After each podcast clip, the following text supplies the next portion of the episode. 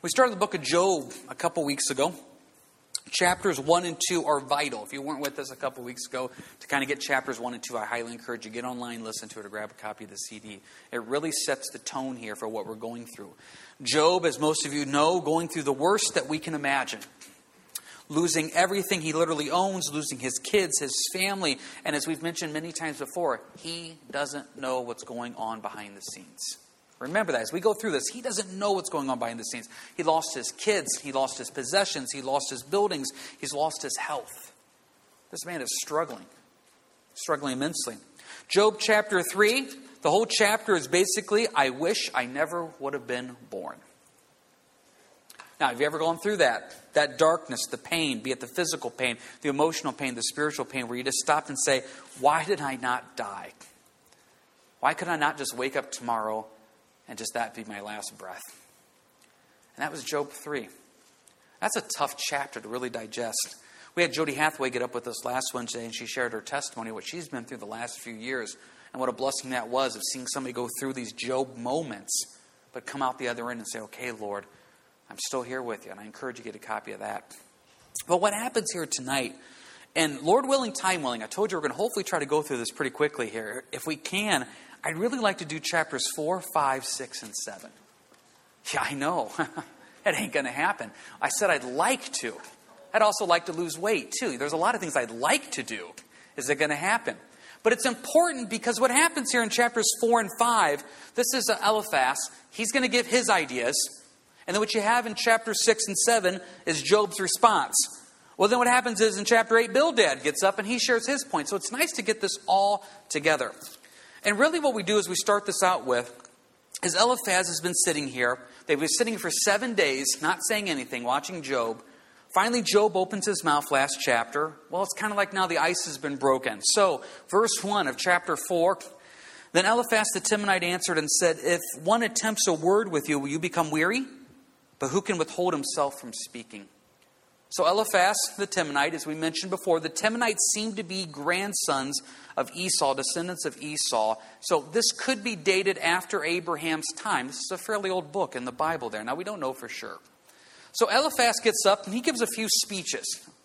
From basically chapter 4 through chapter 38, it's 34 chapters of Eliphaz and Bildad, and there's another guy by the name of Elihu, and there's another guy here by the name of Zophar and Job. They just talk. Now, if you've been married, you know that sometimes you and your spouse have these long, drawn out conversations, and you just kind of keep circling the same points again and again and again. Now imagine that some of those conversations were recorded for everybody to read for all of eternity. It'd be kind of embarrassing. Imagine in the deepest, darkest time of physical, emotional, and spiritual pain, your thoughts were recorded. That's what you have here for 34 chapters you have this group of four guys, actually, I should say five guys, trying to figure out why this is happening to Job. And they're trying to figure out why it's happening to Job apart from the wisdom and revelation of God. And they all have lots of ideas. So Eliphaz starts it out, verse 2, basically saying, Hey, can we talk? Job should have said no. But now we have 34 chapters of them talking. Verse 3 Surely you have instructed many, you have strengthened weak hands. Your words have upheld him who is stumbling, and you have strengthened the feeble knees. Job, you've done a lot. You've helped a lot of people. Verse 5. But now it comes upon you, and you are weary. It touches you, and you are troubled. It's not your reverence, your confidence, and the integrity of your ways your hope? Listen to what this guy's saying. Hey, Job, you've helped people throughout the years. You've helped people going through difficult times. As we mentioned last week, Job kind of gives some of the list of people, things he's done. He's helped the widows, he's helped the fatherless, he's helped people in times of need. So now Eliphaz is saying to him, Hey, listen, you've helped people in difficult times. Verse 5 Now that a difficult time happens to you, you can't handle it? Now, please remember as we go through this book, this book is recording what man thinks and says. So often when people say, well, it's in the Bible, yeah, there's a lot of passages in the Bible. The Bible quotes Satan. That doesn't make what Satan says right. If you read the book of Ecclesiastes, there's a lot of funky ideas in Ecclesiastes. God records it, it doesn't make it right. The Gospels record the Pharisees and Sadducees saying that Jesus isn't the Messiah. That doesn't make them right, but it records it. What you have here is man's opinions recorded. So Eliphaz's great idea is you've helped other people and now you can't handle it yourself? Come on, Job, buck up. Verse 7 Remember now, whoever perished being innocent, or who were the upright ever cut off? You know what he's saying there in verse 7? You're reaping what you sow. You must be in sin. Because obviously, these bad things happening to you are because of what you've done. Verse 8 Even as I have seen those who plow iniquity and sow trouble reap the same. By the blast of God they perish. Put yourself in Job's position. You just lost all your kids. You lost all your possessions. You're in awful, immense, horrible physical pain. You've sat there for seven days. No one said anything. Finally, you open your mouth and you're what? You know what? Curse the day I was born. I wish I never was born. Hear your friends, their great advice. Uh, you can't handle this, Job. Come on, you can't. Buck up. Next point of advice, verse 7. Obviously, you're in sin, Job. I mean, bad things just don't happen to people for no reason. Do you realize that that idea is still out there today? Well, you have cancer. You must have some unconfessed sin in your life. You lost your job. Well, what did you do wrong spiritually? You're not praying enough? You're not reading enough? Can you imagine if that's the way God worked? If you wanted something, you just had to pray and read a lot and then you could get it. But if you didn't pray and read a lot or witness a lot of people, and then bad things would happen. Aren't you glad that you serve a God of grace and mercy and love? We say out here a lot tomorrow morning when you wake up, you don't have to pray. You don't have to witness, and you don't have to read your Bible. Now, I hope you do, and God would love it if you would, but you don't have to, because God will still love you the same whether you do or not. Is that amazing? And when you stop and you look at that, as we sing the song, that amazing grace, that amazing grace then says, Well, Lord, now I want to read. Now I want to pray. Now I want to share. Not because I have to, but because it's so absolutely amazing. Now, where did Eliphaz get all this great wisdom from? Well, verse 12. Now, a word was secretly brought to me, and my ear received a whisper of it. Now, as I'm reading this, I want you to think of like little weird, eerie Halloween music in the background. And disquieting thoughts from the visions of the night when deep sleep falls on men. Fear came upon me and trembling, which made all my bones shake. Then a spirit passed before my face. The hair on my body stood up it stood still, but I could not discern its appearance. A form was before my eyes. There was silence. Then I heard a voice saying, How did Eliphaz get this awesome wisdom? Because at night, secretly, quietly whispering, visions came to him. A spirit came to him and revealed this to him. Ooh, this guy's deep, right? Same thing still happens today. People get up and they make themselves sound more spiritual than they are. I was praying the other night, and the presence of the Lord just came upon me. I saw this vision, and I need to share this vision with you. And what happens is you hear that and you say, I don't get visions. I don't get dreams. The Lord doesn't come to me in the middle of the night, so obviously this guy's more spiritual than me. And so, since he's more spiritual than me, I probably should really pay attention. Now, let me say a couple things here. I want to make this abundantly clear. I believe in Joel 2 28 through 29, or in Joel 2 28 29, where it says, Young men will see visions, old men will dream dreams, and that the Holy Spirit will come upon us. I firmly believe that. And I don't want to put God in a box. I firmly believe that the Lord can do anything He wants to communicate in any way that He wants. My boys the other day came up to me, and I think it was Kenan, was reading through his devotions, and he's like, Dad, you know a donkey spoke to people in the Old Testament? Yeah. Dad wants to use a donkey, let him use a donkey. So I firmly believe that people can have the dreams. I believe that the Spirit can speak them. I believe they can have the visions. I believe the Holy Spirit can do that. Joel 2, 28 and 29. Firmly believe that. But God would never contradict His word. Psalm 138 2, it says that God honors his word above his name. If you're a note taker, write that down. Psalm 138 2, God honors his word above his name, which means, think of the power of the name of God. Jesus, when he was in the garden about to get arrested, and they said, We are here to arrest Jesus of Nazareth. Jesus said, Whom are you seeking? And they said, Jesus of Nazareth. And his response was, I am. And the Bible says, when he said, I am, all the soldiers got knocked down.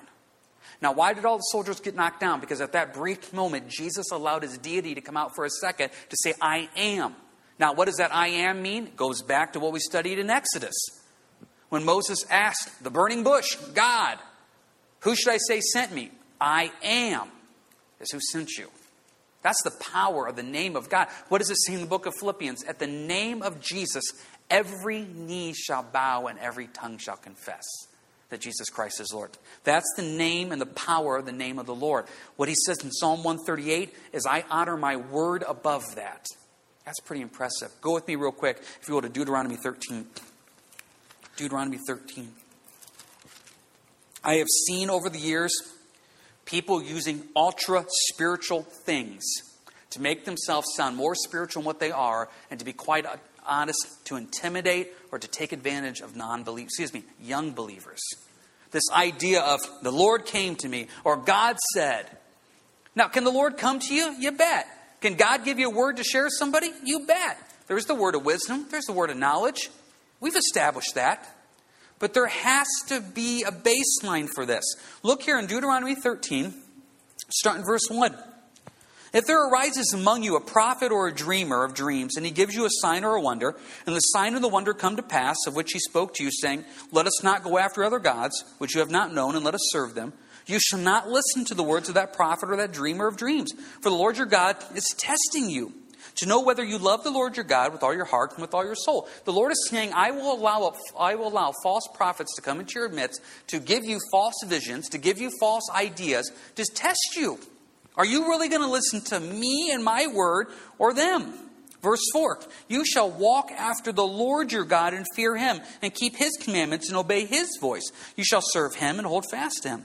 But that prophet or that dreamer of dreams shall be put to death because he has spoken in order to turn you away from the Lord your God, who brought you out of the land of Egypt and redeemed you from the house of bondage, to entice you from the way in which the Lord your God commanded you to walk. So you shall put away the evil from your midst. If your brother, the son of your mother, your son or your daughter, the wife of your bosom, or your friend who is with your own soul, secretly entices you, saying, Let us go and serve other gods, which you have not known, neither you nor your fathers, of the gods of the people which are all around you, near to you or far off from you, from one end of the earth to the other end of the earth, you shall not consent to him or listen to him, nor shall your eye pity him, nor shall you spare him or conceal him, but you shall surely kill him. Your hand shall be first against him to put him to death, and afterward the hand of all the people. And you shall stone him with the stones until he dies, because he sought to entice you away from the Lord your God, who brought you out of the land of Egypt from the house of bondage.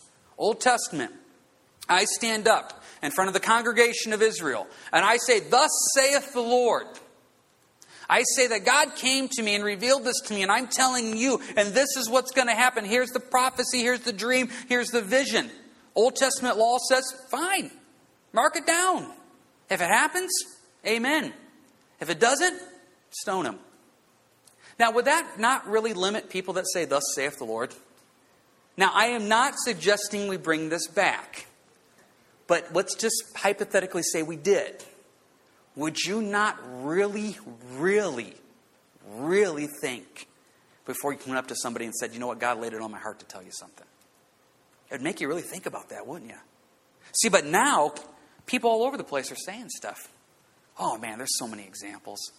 I had somebody come up to me a few years ago. They got a letter in the mail from one of those very big ministries Name doesn't matter. They came up and they said, I got a letter in the mail that said that they had a vision, they had a dream for me and for me specifically, and they would like to share it with me. And I kid you not, the letter said, Send in your love gift and we'll reveal the dream or vision. It's like, oh, right, now we have to pay to see what God wants to say to us? That's not of God. A few years ago, when that guy got up and said the end of the world was happening in the beginning of May, what's the best way to handle it? Well, let's see if it happens. If it doesn't happen, guess what? I think he was wrong. So if somebody comes up now and says Jesus is returning, okay, I'll mark it on my calendar. If it happens, I'll see you in heaven. If it doesn't, I guess you were wrong. Good thing we don't live in the Old Testament. People come up a lot. Ah, you know what the Lord told me to tell you. Now be careful about that. Be careful. This is why God has set up these ideas and these guidelines. I was just talking to someone this week, a guy, and he told me that the Lord laid it on his heart to do this thing.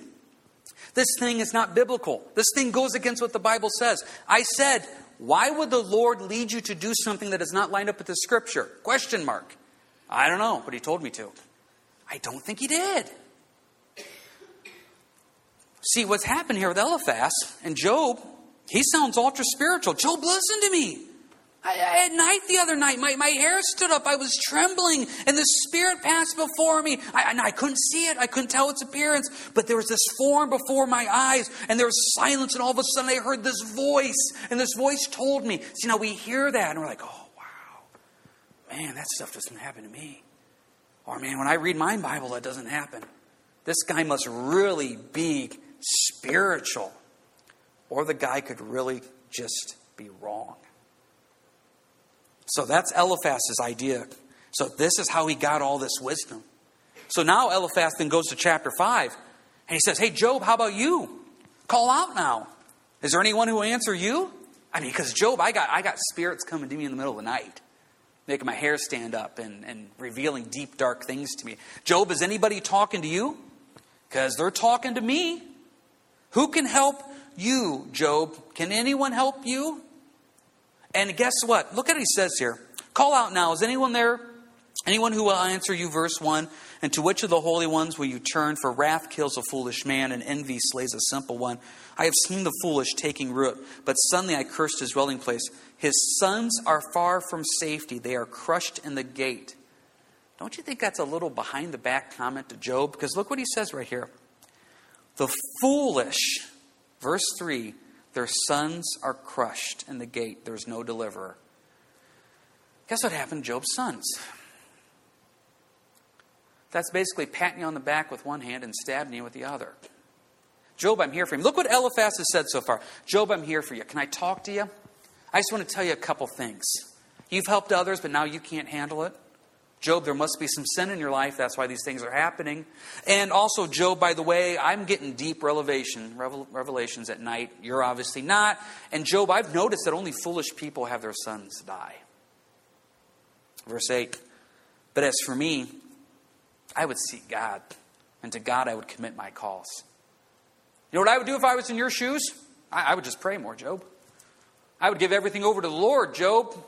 I would spend my time in fasting and prayer and seeking the Lord because you know what? Verse 9, He can do great things, unsearchable things, marvelous things without number. He can give rain on the earth, He can send water on the fields. He can do all these things, Job.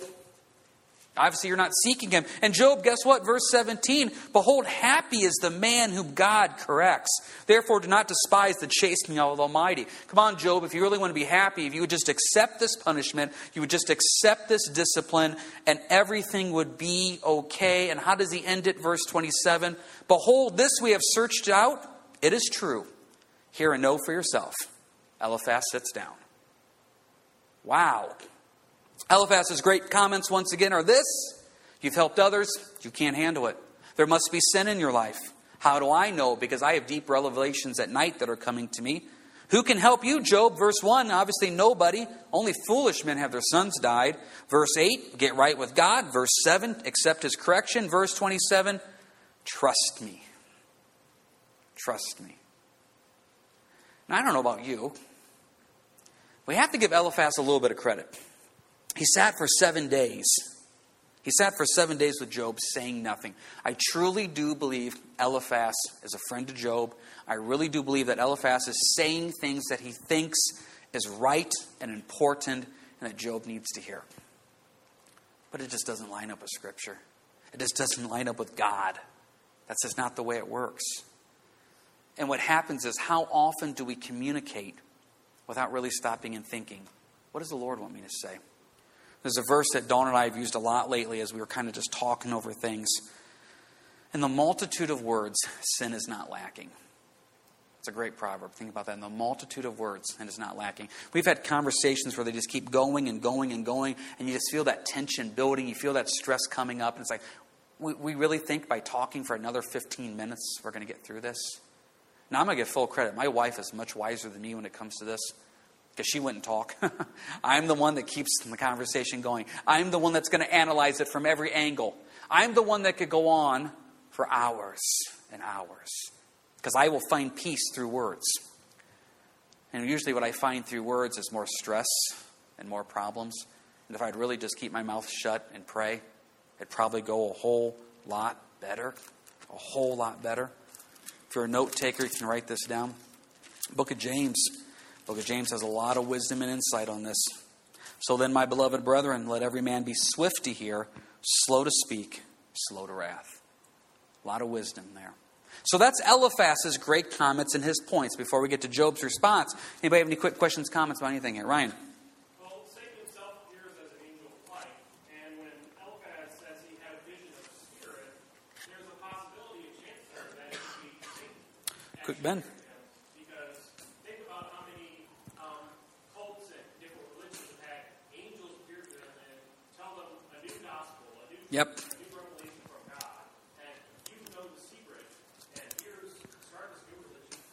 Yeah, start this new religion. That's the truth of it.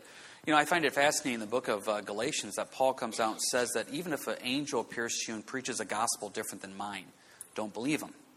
And you can look back over some of the cults that have uh, popped up, especially Mormonism. What happened? Well, an angel appeared to them and preached them a different gospel. And this junk is just, it's out there. And this is why it has to go back to God's Word. And let me make this point again. And I know I've made it earlier because I want to make sure you see both sides of this. God does move through words of wisdom and through visions and dreams. He does. That makes it abundantly clear. I want to make sure that that is clear. But those things have to line up with Scripture. It has to. And if somebody comes, thus saith the Lord, or this is going to happen, or you just wait, this is going to happen, well, then by golly, it needs to happen. Because that's how the Lord moves and that's how the Lord works. In fact, in the book of Isaiah, God says, You know that I am God because I'm the only one that can do prophecy. Other religions can't do prophecy like I can. Jesus does, excuse me, God does. And so, therefore, if Eliphaz is saying this Spirit came and revealed this to him, well, then by golly, I better line up with what God wants to happen. And obviously, it's not. Anybody else have anything here before we move on? Okay, Job's response. Job basically comes out and says in chapter 6, verse 1, Job answered and said, Oh, that my grief were fully weighed, and my calamity laid with it on the scales, for then it would be heavier than the sand of the sea. Therefore, my words have been rash. Job says, My trials are so tough, they outweigh the sand of the sea. Verse 4, I've been shot by God, for the arrows of the Almighty are within me. My spirit drinks in their poison. The terrors of God are raised against me. What does he think of Eliphaz's words? Verse 6 Can flavorless food be eaten without salt? Is there any taste in the white of an egg? My soul refuses to touch them. They are loathsome food to me. What he's saying is, Your words are empty. Your words are empty. I just want to make a quick point here. If this book was written back when we think it was written, thousands and thousands of years ago, verse 6, Job already knew you needed salt on things, right? Just keep that in the back of your mind. You need salt. That is biblical. So when you go out to eat, dump the salt on people. Verse 6 White of an egg. Is there any taste in the white of an egg? Nope. So I'm just telling you right now eat what you want, right? That's biblical. So scratch that, Dustin. Anyway, words are empty food. What does Job want to do? Verse 8 Oh, that I might have my request. What's Job's request? That God would grant me the thing I long for. Tell us, Job, that it would please God to crush me that he would loosen his hand, cut me off. Then I would still have comfort. Though in anguish I would exalt, he would not spare, for I have not concealed the words of the Holy One. Job's request is very simply this God, kill me. That's what he's asking for right here. Look at this right here. I can only have comfort, verse 10, if God would kill me. People still think that today. The only comfort I will have is in death. Job has convinced himself of this. I just want to die. Verse 11. What strength do I have that I should hope? What is the end that I should prolong my life? He's saying, Why am I even living? What is the point of all this? Well, what about your friends, Job? Verse 14 To him who is afflicted, kindness should be shown by his friend, even though he forsakes the fear of the Almighty. Friends, you're supposed to be showing me kindness. My brothers have dealt deceitfully like a brook, like the streams of the brooks that pass away, which are dark because of the ice into which the snow vanishes. When it is warm, they cease to flow. When it's hot, they vanish from their place. What, Job is saying there is, hey, my friends are like ice. They melt away when it gets hot. Guys, when I need you more than anything, you are melting away. Verse 21 For now you are nothing. Your terror are afraid. Did I ever say, Bring something to me? Or offer a bribe for me from my wealth? Job's saying, Did I ask for your help, guys? Did I ask for your words? Verse 26 Do you intend to rebuke my words and the speeches of a desperate one which are as wind? Eliphaz, your words are like wind to me. That's what Job thinks. Job says, I just want to die. Death will bring me comfort. What's the point of living? My friends, they just completely melt away like ice. They're nothing. I didn't ask for your help, and your words are like the wind. My life is just all toil. Chapter 7. Is there not a time of hard service for man on the earth? Are not his days also like the days of a hired man? He goes, I'm just a hired man. My days are just toil. My days are just hardness. There's nothing here for me. Nothing is here for me. Verse 7 Oh, remember that my life is a breath. My eye will never again see good. There's nothing good left for me to see. There's nothing. So, verse 11 I will not restrain my mouth. I'm not going to shut up. I will speak in the anguish of my spirit. I will complain in the bitterness of my soul. Now, that's a refrigerator verse. There you go. The next time you feel grouchy, you just tell somebody Job 7:11. Isn't that easy to remember? Job 7:11. I will not restrain my mouth. I will speak in the anguish of my spirit. I will complain in the bitterness of my soul. Thus saith the Lord. Next time we get harvest shirts made up, that's what we're putting on the back. Is Job Job 7:11. I mean, seriously, let us stop for a second. Have you not ever been there? I mean, seriously, I think back in the 19 years that Dawn and I have been married, and I think back to how embarrassing some of those conversations we had turned out, and how just uh, looking back, just how utterly immature Dawn has been. I mean, seriously. And just the things that we have said in the moment of anguish and anger and frustration. Oh, Lord, help us to put a filter on our tongue. Help us to see the big picture. Job, he basically says, if I want to complain, I'm going to complain. You can't stop me. Friends? Yeah, you're not friends. I didn't ask for your help. Come on, we've all been here. We've all been to this point. Now he's been talking to his friends, verse 16. I loathe my life. I would not live forever. Let me alone, for my days are but a breath. Now, all of a sudden, he goes from talking to his friends, now he takes it to God. Verse 17. What is man that you should exalt him? That you should set your heart on him? That you should visit him every morning and test him every moment? How long will you not look away from me and, and let me alone until I swallow my saliva? Job says, God, who am I to even that you're even looking at?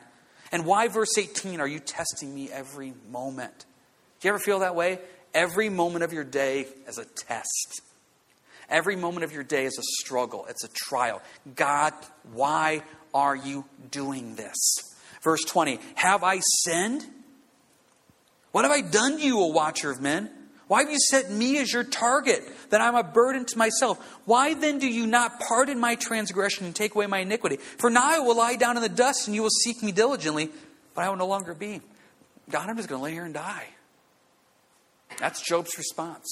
I'm just going to lay here and die. Everything is falling apart in his life. Jump back to verse 3. So I have been allotted months of futility, and wearisome nights have been appointed to me. When I lie down, I shall say, When shall I rise, and the night shall end? For I have had my fill of tossing till dawn. My flesh is caked with worms and dust. My skin is cracked and breaks out afresh. Job says, I just want to die. And God, why are you doing this to me? Well, I tell you, this is an honest book.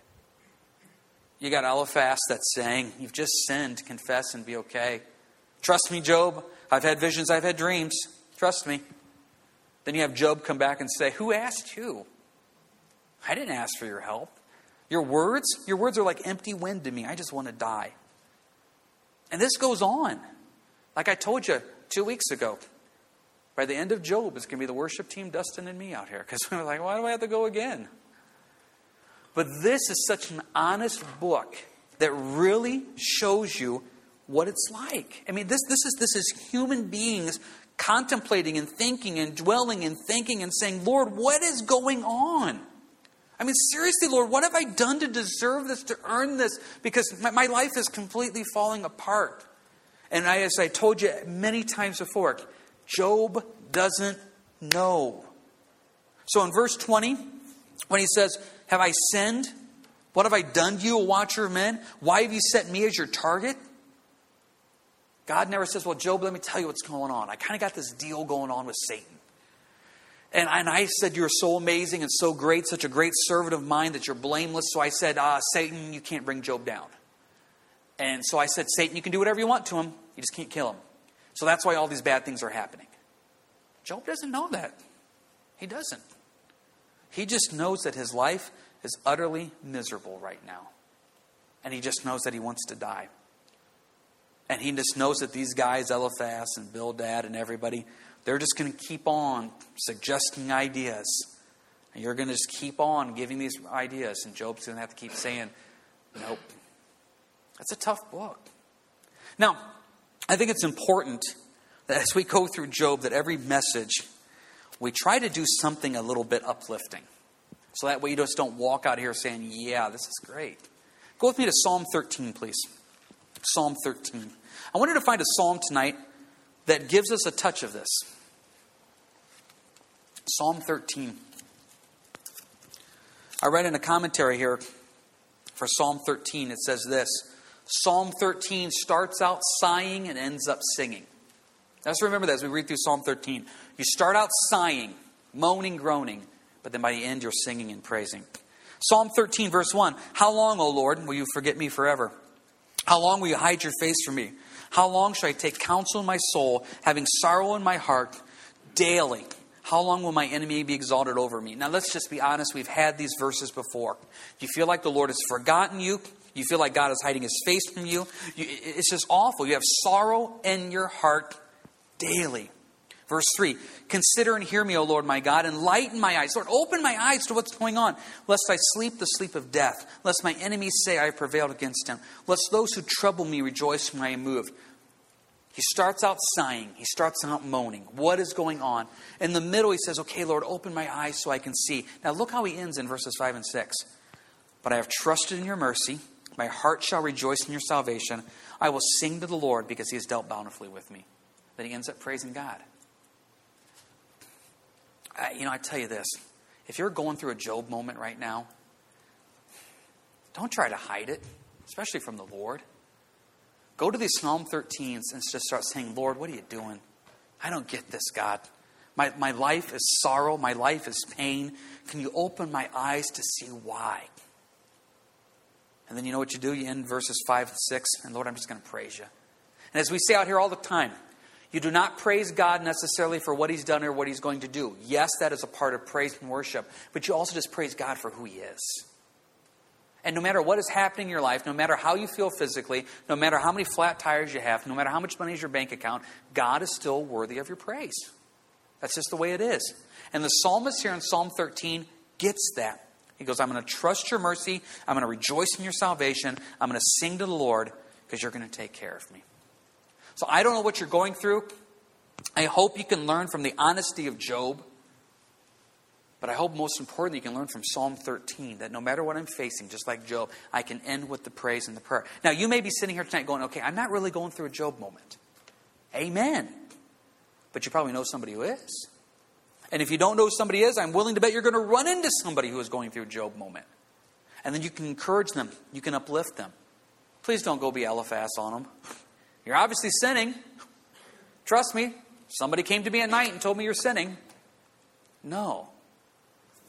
Let's go to Psalm 13, Lord, and let's use that to encourage, to uplift.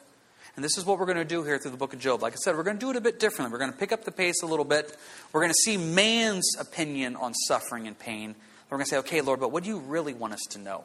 Because if you would just study out Job 4, 5, 6, and 7, you would say, okay, this is the God I want to serve. No, I wouldn't want to serve that God. I want to serve the God of Psalm 13. The God of Psalm 13 that is going to deal bountifully with me and take care of me no matter what I'm facing or what I'm going through.